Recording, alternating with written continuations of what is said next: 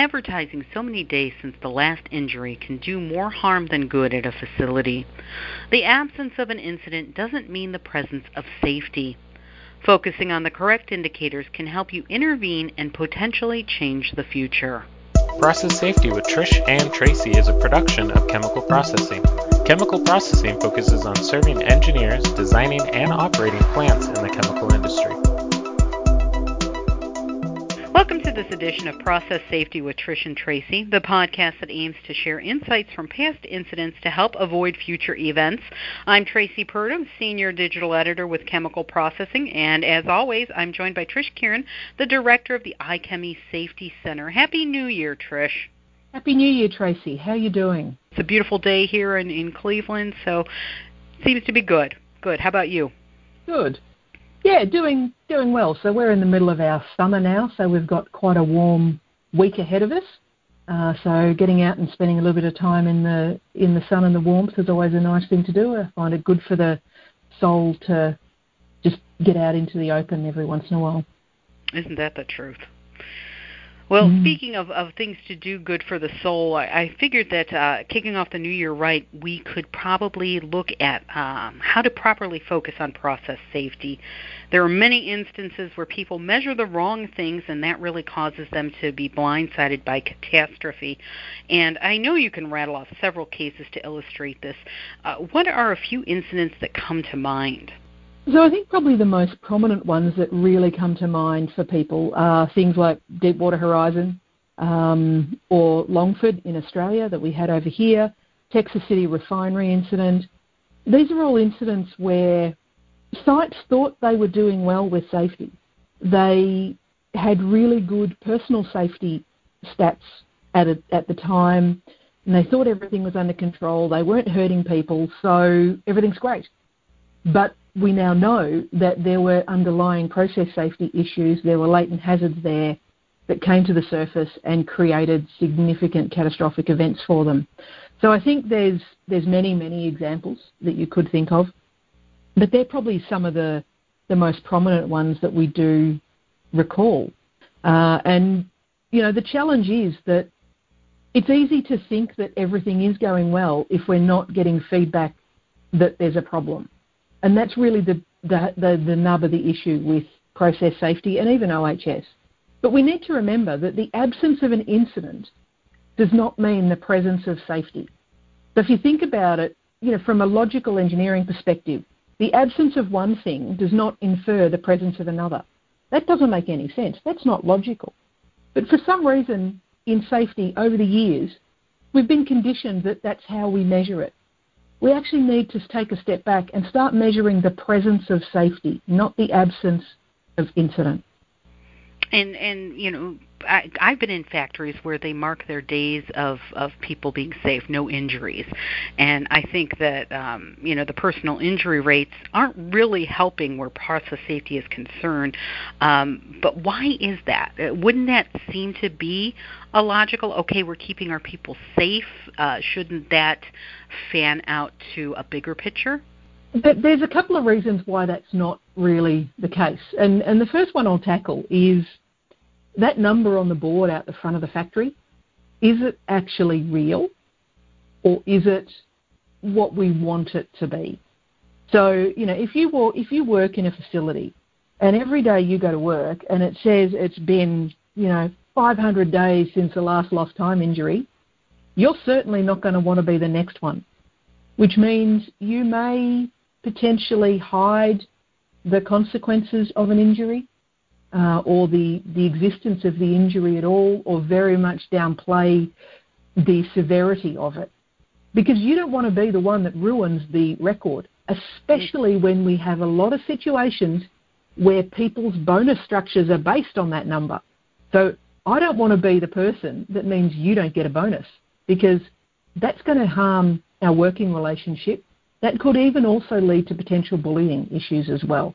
So there's so many reasons why you know, advertising so many hundred days or whatever it is since our last injury can be a really negative thing to do on a facility. It can actually do more harm than good. I'm not saying we shouldn't celebrate the successes. We should celebrate the successes, but be very careful how we do them. rather than just that blanket, it's been so many days and aren't we great? There's, there's risks to that. The other issue we've got though is that we need to remember that process safety is not the same as personal safety. The mechanism of causation, as we call it, is quite different. We're, we're worried about loss of control in both, so we're losing control in something. The, it's the potential loss of energy control that exists in process safety that is so much more significant. We're dealing with, high, with, with much greater forms of, of energy that we're trying to contain, whether it's product in a pipe, whether it is pneumatic energy, whether whether it's potential energy of dropped a dropped object onto a pipeline, for example, or something like that. The things that cause a process safety incident are often very different to the things that cause a personal safety incident. We've then got to look the consequences of these two incidents are also quite different. Now, people can be fatally injured in personal safety.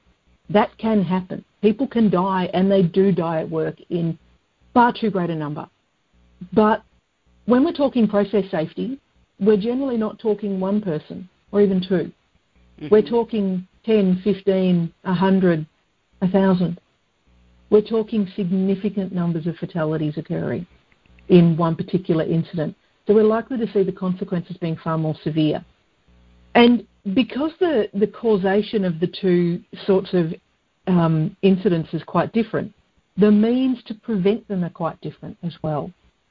We need to focus on more on the engineering and design of maintaining control of the system rather than if you think of process safety, it's about protecting the system from the person in some way so that the person can't cause an incident in personal safety, we're more about protecting the person from the equipment. So, you know, whether it's entanglement or burning or um, uh, cutting of some sort, crushing injuries, those sorts of things. So, we're, we're actually looking at different parts of the systems. Can good process safety or good personal safety impact the other area? There's an argument to be said that if you've got good process safety processes in place, then you've got a high level of operating discipline, and that can give you some advantages in personal safety having really good personal safety doesn't necessarily mean you've got a, an understanding at all, though, of what the hazards are on the process safety side of things. So just having great personal safety will not translate to improvements in, in process safety. And just having good process safety actually doesn't mean you've automatically got personal safety covered. You might have a little bit of an advantage of that operational discipline, but it doesn't automatically have you covered. And so the important thing to remember is you actually have to manage both in your organisation. This is not an either or game. You've got to manage both. And they both need to have the right amount of resources applied to them to make sure that we can deliver on safety. Not deliver on lack of incidents, deliver on achieving safety. We want the presence of safety here. Now, when you want to manage, when you're trying to manage both, what are some of the lead indicators that, that plants should be focusing on to help them achieve that? So there's a whole lot of lead indicators that you could look at, both in the personal safety side and the process safety side, and some of them will have some overlap. So, for example, if you have a process where you monitor the closeout of actions that have come out of incidents, so closing actions by their due date is actually an indication of how well the organisation is managing its overall management systems. That tells you something about the presence of how the system is running, and that can lead to the presence of safety. Now, if you're looking at the process safety actions closed out, that's a process safety metric. If you're looking at the OHS actions closed out, that's an OHS met- metric. If you're looking at overall all of them, then it's a very broad metric across the whole system. You probably do want to break it down into different categories because it's possible that more actions are being closed out in one area than another because it can often be a little bit harder to close the process safety ones. Sometimes it requires significant plant alteration, and that can be expensive, and so that can maybe be pushed off to the side and postponed. And so you need to, you really need to understand and delve into some of the detail. There's all sorts of others around, you know, how effective are your permit to work systems in operation? Uh, and again, there's both personal and process safety elements in that. But we can look at other ones, so effective maintenance on safety critical elements to schedule. Are you actually doing the required maintenance so that if your safety critical devices are needed to prevent an incident, you can have confidence they're going to work? That tells you something about the health of the process safety system, your maintenance backlog on process safety items. There's a range of different things. In the Safety Centre, we actually developed a guidance document a few years ago now that identifies and defines a series of lead process safety metrics. Now, this is not the only document, and it's certainly not the first document to be written on process safety metrics or indicators. The difference with this document is we actually looked at the previous excellent work that was done, and you can go right back to the CCPS guidance that they produced on measuring and monitoring and process safety. And then that turned into API 754, which uh, most of the audience will be quite familiar with. There has also been an adaptation by IOGP for the upstream businesses in that area as well. They deal with both the lag and the lead metrics. The Safety Centre document, we said actually we're only going to focus on the lead and we're going to really define them rather than say that you know you need to define what works for you. We're actually going to give you some guidelines around that because pretty much we did a little bit of research and every company we found was actually measuring, for example, maintenance backlog. So whether your process safety maintenance was being done to schedule. But everybody was measuring it slightly differently and everybody called it something slightly different. We're trying to set some sort of consistency in that. So there's a range of different metrics that we do define across the whole realm of an organisation to say, you know, you want to focus on these things in process safety perhaps, and particularly on the leading side. And and to me, and, and tell me if I if I got this wrong, but it seems that um, lead indicators expose weak spots where where the lag indicators highlight um, things that are easy to see, like the the personal injury or whatnot. Am am I grasping that properly? Yeah, so the lead indicators actually identify for you where you're starting to see deterioration of your systems. So you can start to pick up the deterioration before the incident occurs. Now, having said that, the standard lead metrics or indicators that are out there right now, they are not predictive. So the lag metrics are certainly not predictive. They're telling you history. They're telling you what has happened. That's important because we need to know where we've come from to see how we're improving. Mm. But the lag indicators are not predictive at all. They don't tell you what's going to happen tomorrow just because it happened yesterday. The lead indicators tell you there is a weakness starting to appear in something, that's also not predictive.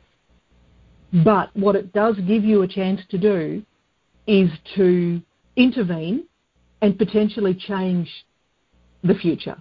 So if you see that one of your systems or processes is starting to degrade and not working as well as it should, you can actually intervene and fix it before the incident happens. So they're not predictive, but they can prevent incidents into the future, and that's a really important part.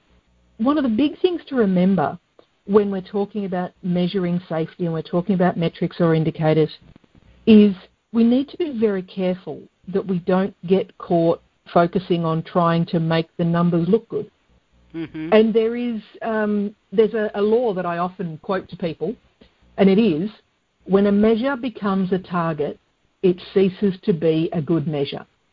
And this is Goodhart's law. Now, this is about the idea that if you're so focused on the target, you actually end up managing the number, not managing the system. We have to be very careful about that in metrics. It can be so easy to manage the target. This is where we start to, um, you know, in a lag sense, we start to debate the volume of that spill. So it really wasn't a tier one, maybe it was a tier two. It's amazing how many miraculous calculations are always tier twos and not tier ones. You know, if we look at it from the OHS perspective, the number of injuries that probably should be registered as lost time but are restricted duty or medical treatment only. Because we're too busy managing the target rather than saying, you know, someone got hurt and they couldn't go to work. Let's not debate whether it's lost time. Let's actually fix the issue. Let's manage the system, not the target. And so Goodhart sort of is always in the back of my mind um, reminding me when a measure becomes a target, it ceases to be a good measure. We need to really keep that in mind when we're dealing with metrics as well. And that, that brings to mind, uh, you know, managing the target brings to mind that it's it you tune it out. You you seem to tune it out. You focus so oddly on something that you tune everything out, else out, almost like alarm systems. And, and a prime example, when someone's car alarm is going off, no one bats an eye anymore because it's just a din in the background. Can you can you talk a little bit about um, those sorts of false sense of security and safety measures? Yeah, so alarms is a fascinating area, and there's some standards around about you know the number of alarms that an operator can manage in any given shift period. And it's important that we don't overwhelm people with the number of alarms that actually exist. And there's all sorts of examples of where where things have gone terribly wrong because of this. Uh, an incident that I've, I've spoken about a few times was that theme park ride issue in Queensland in Australia. Mm-hmm. And so in that instance, the operators actually didn't have alarms to tell them what was going on. They had no indicators to tell them what was going on except some things that were loosely related but not direct. So they didn't have the right indicators. But from a human factors perspective, which is where we often start to talk about alarms, the operators on that ride had to do 36 individual checks every minute. 36 checks a minute every minute. So, you know, the workload, the overwhelming drain on their capability at that point in time was massive. How many alarms are your operators dealing with in their control rooms on a regular basis? There's a couple of other issues with alarms. One of them is this idea of when we do have a lot of alarms that come up, we do start to become unaware of them. We start it's not deliberate ignoring, but we actually just start to not even register with them. So an example here from a process safety perspective is the DuPont Belle incident that happened back in 2010 in the methyl chloride system.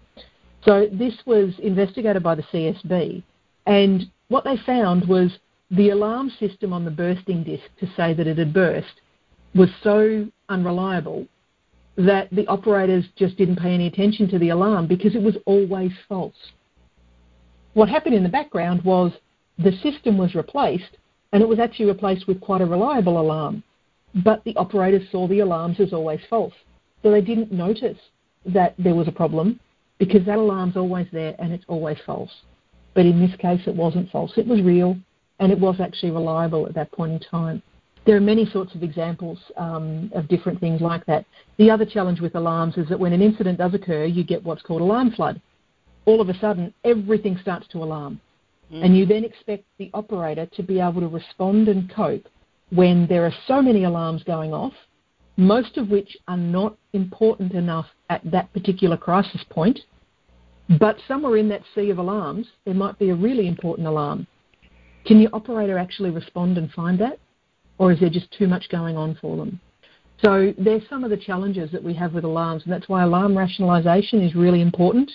Uh, again, there's a lot of great documentation out there. There's some standards, and in the safety centre, we're actually um, drafting a, a, working group with our companies looking at alarm rationalisation at the moment, which we hope to release in a few months' time. Now, Trish, if you walked into a facility today, what would your advice be on where they place their focus to help them ensure process safety? I think you really need to. Uh, there, there's so many parts to this answer. You, you need to focus.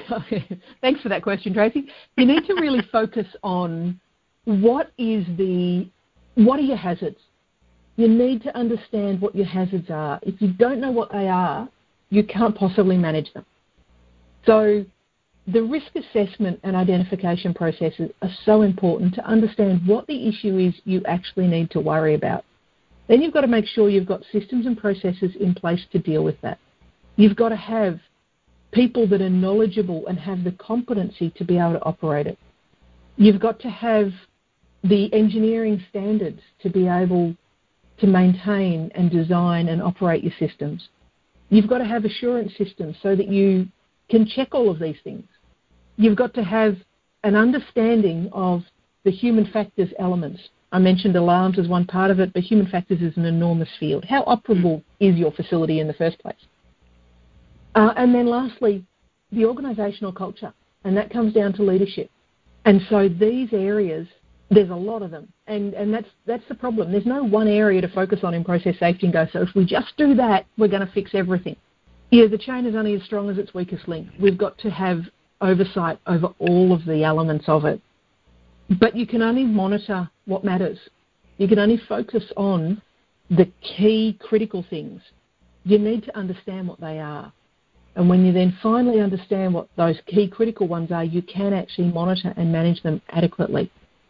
But that requires everybody to be engaged, and that's your safety culture and your organisational culture.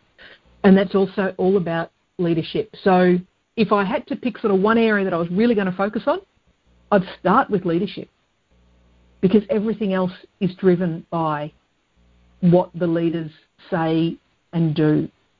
You know, the old saying of what interests my boss fascinates me. It's actually true.